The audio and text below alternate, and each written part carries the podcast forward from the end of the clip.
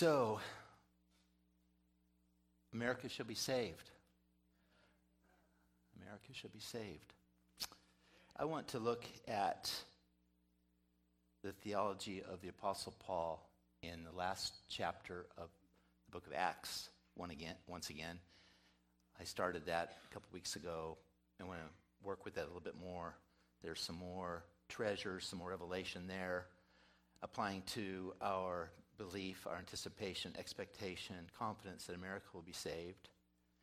And what we have with the Apostle Paul is a culmination of 30 years of supernatural resurrection, Jesus life ministry um, in the book of Acts. 30 years of it that have built to this very moment.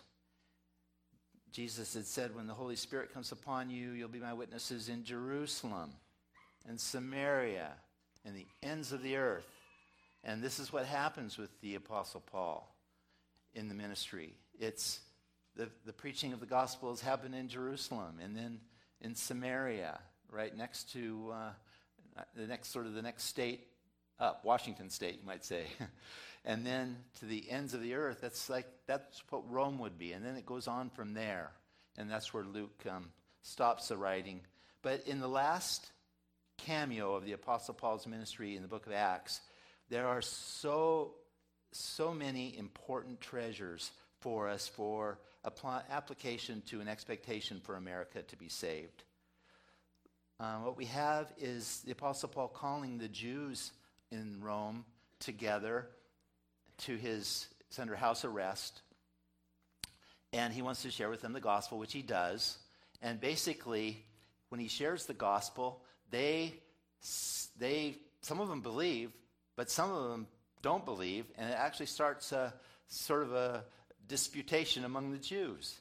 And I, I, that, that, right there made me chuckle because I know that so often um, there's divisions in churches, you know. And one of the secrets to the fact that over the years and years and years that Brenda and I have been uh, ministering, that there hasn't been any um, division or divisiveness I believe it's because our focus is always on praise and worship and on the harvest. And it's significant, I think, that, that there's not division amongst the Christians here, there's division amongst the unbelievers in response to the Christians. And we had, when we're filled with the Spirit and we're worshiping and we're focusing on the harvest together, then things get shook up out there but there's great joy and unity and, and bliss in our relationships. And I heard someone say once that one picture of that is that when you realize the harvest is so high, the wheat is so high that all the fences are, um, are covered. You can't see any of the fences. I'm reminded that, you know, that even in our fellowship, we aren't part of some kind of a denomination where we spell out for you exactly what to believe on every single subject. There's a huge diversity of belief on so many subjects. It's amazing. It's, a, it's, it's clearly um, expressive of the reality that we believe in miracles, that we have unity, uh, given the kind of diversity we have in backgrounds that we have. So praise God for that. So here is the Apostle Paul um, just talking to the Jews there in Acts 28 25. When they did not agree among themselves, they departed after Paul had said one word. The Holy Spirit spoke rightly through Isaiah the prophet to our fathers. Then he goes on and, and shares with them a negative prophecy about the fact that the gospel is going to come to you, Jews, and you're not going to believe. And so Paul is just saying God said it was going to happen. It's a prophetic voice, harkening back to last week with Jeremiah. Uh, the Apostle Paul is hearing the voice of God, giving them a word from Isaiah, and he's not yet anticipating. And later on in the book of Romans, you remember that he prophesies that the Jews will come back in mass to Christ. But that's not happening yet. That's coming, that's coming later. But the, the Apostle Paul continues after that prophecy from Isaiah. He says, Therefore, let it be known to you that the salvation of God has been sent to the Gentiles, and they will hear it. I want you to notice that he doesn't say a remnant of the Gentiles or a few of the Gentiles. He says, the Gentiles. And this is a personal prophetic word that he had heard from God, that God told him, the Gentiles in mass. There's an expectation, an anticipation, a confidence that because of the sovereign work of God in accompanying the preaching of the gospel, that there will be a great response. And the Apostle Paul, in these moments, has, uh, has some, some nations in mind. He has the Roman Empire in mind, it's a big nation. He has Israel in mind, and he has Spain in mind. He wants all these nations to be saved. And it's not just a remnant, not just a small part of each nation. We know from another place that the Apostle Paul says, My heart's desire and prayer to God for Israel is that Israel be what? Israel be saved. Not just a few from Israel, not just half of Israel, not even a, majority of Israel, but Israel to be saved. He had a vision. It's consistent with, you remember what uh, Matthew said, and we this is a bit of review from a few weeks ago, but um, Matthew says, in Matthew's gospel, he quotes Jesus as saying, Make disciples of all nations, not just people, but nations. There's an expectation, an anticipation, a confidence in the gospel reaching the world that is way beyond what we would naturally think. And there is a propensity in the church in our day to, when we are aware of what's going on in the world out there, to retreat to a sort of, we are a persecuted minority sort of a syndrome. And we are going to retreat to, um, to our own little group and just kind of hold on till Jesus comes. And Jesus actually said in the parable of the, ta- of the talents, occupy till I come. Occupy. There is a militancy. There is a, a um, there is a together anointing of we can do this. There is a definitely in the Bible we are depicted as sheep tender before Jesus, but there's this also army motif that in our generation we will rise up and we will be among those that join with Jesus. When, when it is said of Jesus, the purpose of the Son of God was manifest to destroy the works of the evil one. And we join with him and we preach the cross, and the demons tremble with paralyzing terror when we preach the simple cross of Jesus Christ, his resurrection, his anointing, his blessing, his joy, his future, all the good things that put a big smile out of our hearts onto our faces. These are the things that um, rock our worlds and um, what we expect to happen for the nations. And so we can, with confidence, agree with Reinhard Bonnke when he said not just about Africa, but about America. Not just Africa shall be saved, but America shall be saved.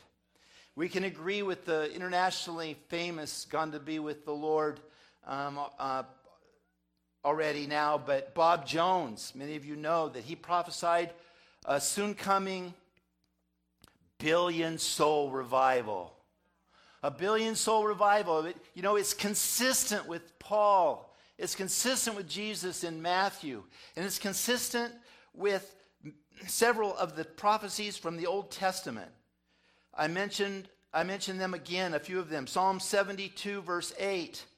We learn of Jesus Christ ruling on planet Earth from the river to the ends of the earth.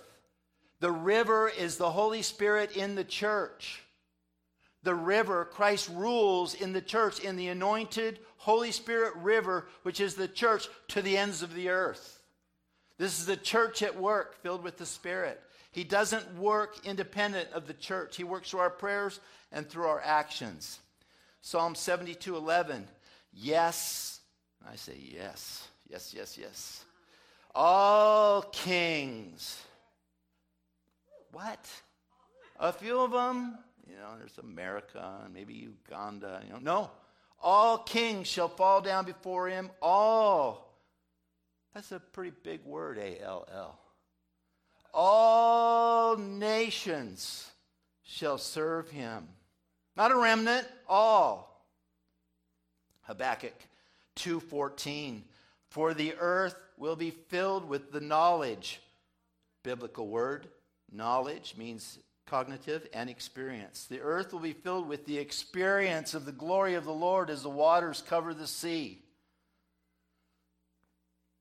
And of the increase of his government and peace, there will be no end. Every single day, we can look at that promise and say, Jesus Christ on planet Earth is increasing his government more today than yesterday and more tomorrow. I love you more today than yesterday. You know that's you know so this is this is more. There's always more of his government of the increase there will be more. Don't be so intense dan.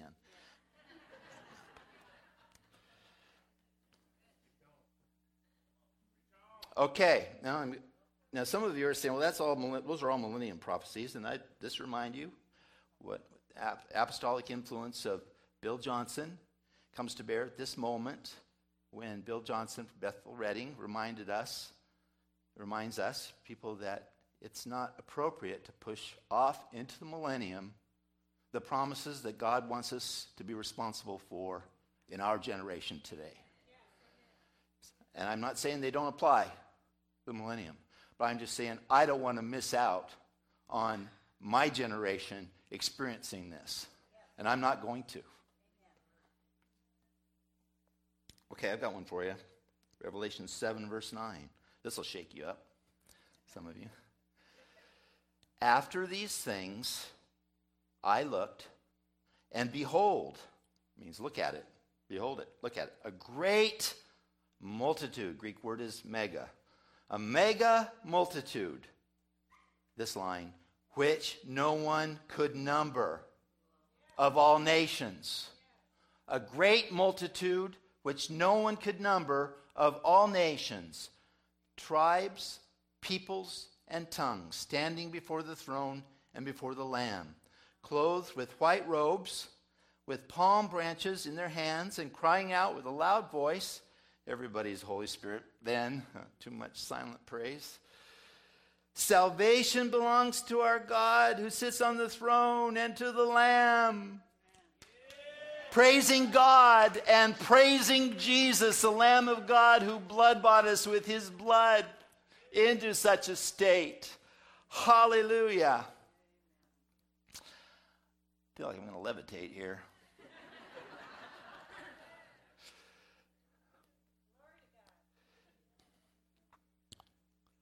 Which no one, a great multitude which no one could number of all nations. A crowd so big, worshiping God, worshiping God from all nations, a crowd so big that no one could even count them ever.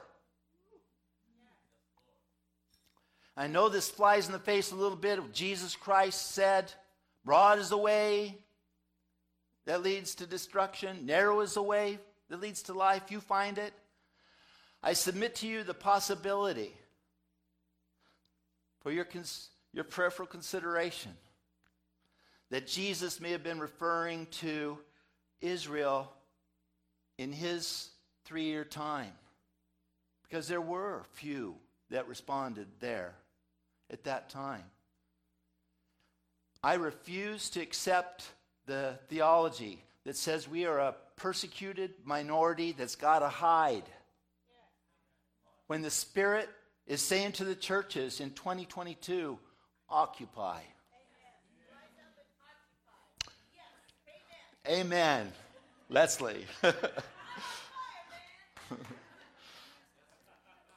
we see examples of God saving huge cities and nations in history. We see Jonah responding to the great Moby Dick, prison, big fish, cast out, and decides that he af- will, after all, go to Nineveh. I want you to notice why was it he didn't want to go to Nineveh? He knew beyond a shadow of a doubt his preaching was going to work, and he didn't want it to work. He wasn't afraid of going to Nineveh because he was afraid they were going to get him. He was afraid God was going to get him in a positive way, and he didn't want to join in that party. He was so confident in the work of God. God he, Jonah, and this is under the Old Testament, mind you. Three days, a city of 120,000 people fully repents.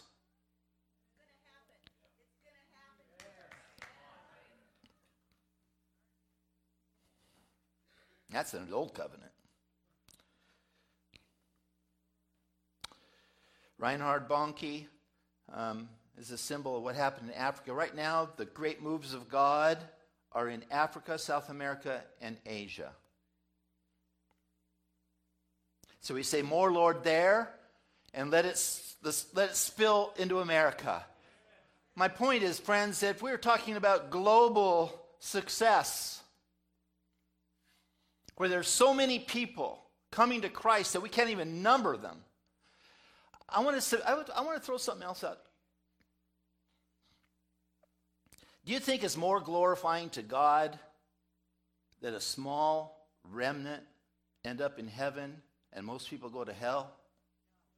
Or is it more glorifying to God that heaven is hugely more populated than, than hell? Think about that. Consider Revelation. Have confidence with me, will you? In the prophetic words. And America is among them.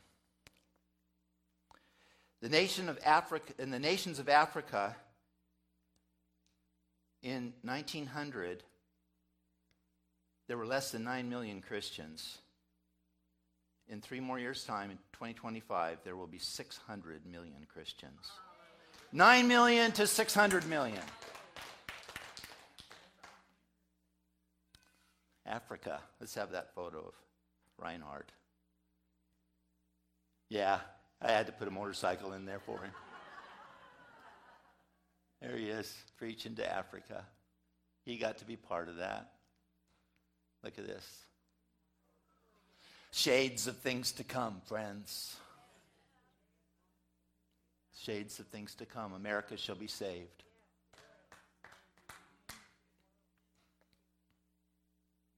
Beautiful. And this is, uh, yeah, hold that. Right there, this is China. This is China, friends. Protestant Christianity, and I know it's hard to get the stats right about China because of during Mao's time, it was hard to get numbers, and even still. One source said Protestant Christianity has been one of the fastest growing religions in China in recent years, rising from having just 3 million adherents in the 1980s to as many as an estimated 100 million this year. 3 million to 100 million. In Asia proper, Christianity, and it's on fire, Christianity, mind you. It, they're on fire. They are on fire. It's growing twice as, in Asia proper. It's growing twice as fast as the population, and the population is growing. South America. Did we see the China shots? Okay. In South America, Oh, Lord Jesus, running out of time. That's okay. We'll make it.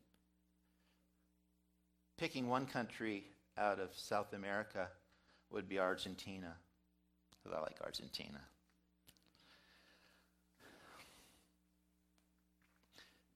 Most of you know the story, I think, of Edward Miller ministering in, in uh, Argentina in the late 1940s.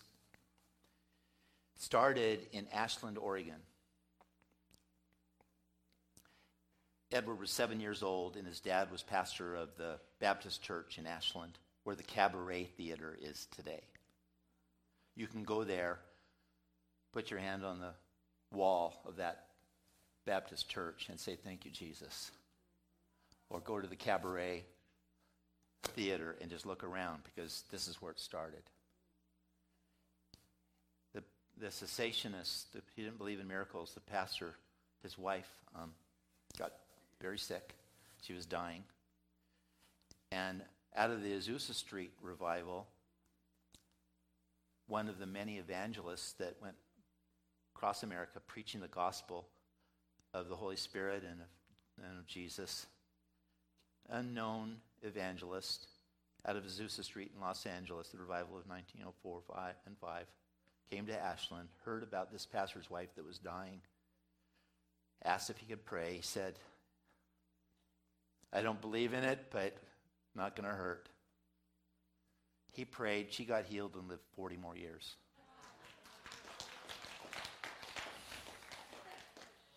Pastor, Pastor Miller, turned to the presence of the Holy Spirit. Fullness of the Spirit became a Holy Spirit church. Raised his son in the, in the things of the Spirit. Sent his son, the church sent his son as a missionary to Argentina, where he met with horrible success. Nothing was working. Before he was going to quit in despair, he decided to give himself to prayer. He got four other people, including his wife, to pray with him. And in the context of a, of a just hour after hour after hour of prayer, last ditch effort for prayer, in prayer, one, one of the uh, housekeeping young ladies who he um, got to come to the prayer meeting said, I'm just feeling compelled to go up and pound my hand on the, on the, on the communion table up at the front. And, and uh, Edward Miller knew that it was probably just a symbol of the fact we need to break off religious traditions and, and get rowdy for God. And so he said, Well, go ahead, just do it. And she wouldn't do it. it was, she was bound by fear that she'd be doing something inappropriate in church. And he, several more nights went, went, went by prayer, and then finally she did, and the Spirit broke out. The Spirit came. And the church became, the whole church there became so on fire. It spread to other cities and other churches and set the tone for, for, um, for, oh, where, who is he? Tommy Hicks, who came in 1954. And Tommy Hicks was sort of the second phase of that revival. He was sent to Argentina he knew things were already starting to happen, but he felt like God was going to do even more, bring it to a new level. And so Tommy Hicks um, felt like God wanted to fill a stadium, 25,000 people, soccer stadium. Everybody said, no way. But he said, yes way.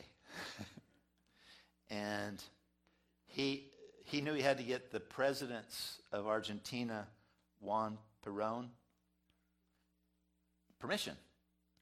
And so, what do you do if you have to talk to President Biden? You walk to the White House and knock on the door.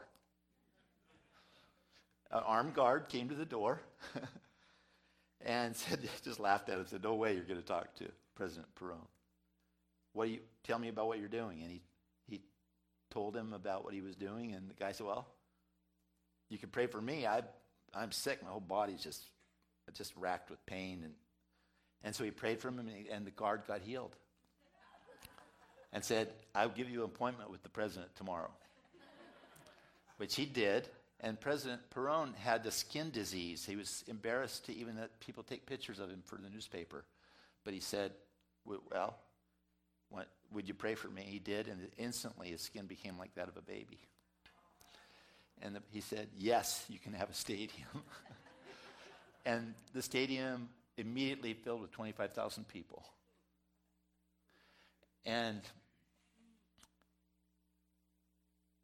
soon, overwhelming crowds forced them to relocate to a different soccer stadium with a seating capacity of 110,000, which also overflowed.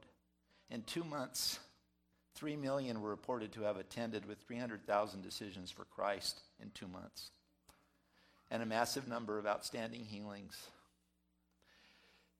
Now, one of the things you notice about revival in countries is that, I mean, later Nineveh needed to be destroyed. I mean, because that next generation didn't repent. There's, there's every generation has to step up, is the point. And um, even in Argentina today, there's amazing moves of God through the ministry of Carlos Annacondia, who's focusing on deliverance.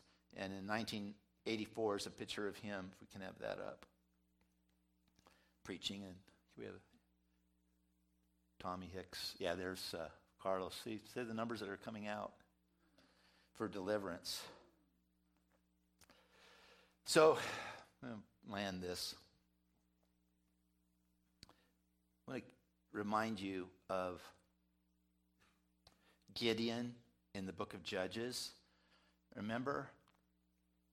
Gideon in the book of Judges heard the voice of God, heard the prophetic, but it was a fight to believe it and a fight to obey it. I'm not saying this is all going to be easy, but I am saying that the Apostle Paul expected and anticipated revival. And then he pressed into it with all of his heart, even in the face of the prisons in his life. Even in the face of the prison. And what prisons are keeping you back? Gideon's prison was a bad self image, and God called him a mighty man of valor. And Gideon didn't know if God was going to come through or not. He kept having this lack of confidence in God, but he, he had enough confidence to keep going. And God said, okay, go down and listen to what's going on in the Midianite camp. So Gideon and his friend sneak down, listen over. And the guys, the Midianite soldier is telling his friend, Yeah, I had a dream last night, and this loaf of bread was rolling down the hill and hit a, one of the Midianite tents and smashed it. And his friend said, Oh, that was from God. They're going to beat us. They're going to beat us up. They're going to win. They're going to be defeated. Gideon saw that as that prophetic word, as from God. And he didn't go back and sit in his living room and turn on Christian TV. He didn't go to the next conference and say, Oh, this is awesome, man, this is revival. He didn't wait for someone else to do the job. He picked up and did what he could do. The Apostle Paul did what he could do. Luke did what he could do. I mean, Luke's prison was his, um, the writer, he was a doctor and an artist. Early church history says he was an artist. He could say, Well, I don't have time to do any writing because I have to be a doctor, help all these people, and I have to produce some artwork. I don't have time to do anything else. And but there is there's always some kind of prison that will try to stop us. Will please stand up right now? And I just want to say what the Spirit is saying to the churches is God is just determined to bring global, global global harvest success. And America is not going to miss out. And I'm going to tell you why. Because the message I'm saying right now about everybody being full blast doing their part is what the Spirit is saying to the churches in America.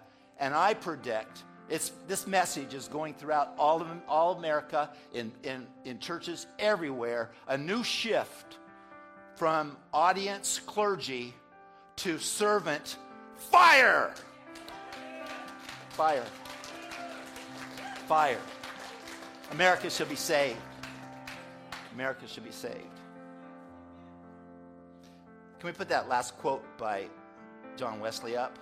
I'm only one man, and I cannot do everything. We have that? I'm only one man. It's by John Wesley, The Great Awakening. 1700s. I'm only one man and I cannot do everything, but I am one man and I can do something. And what I can do, I ought to do. And what I ought to do, by God's grace, I shall do. Yes! Amen. Hand on your heart. We say yes to your prophetic words. We say yes to our part in our generation. We say yes, America shall be saved. In Jesus Christ's name, amen. If you haven't started your relationship with Christ, call on Him today.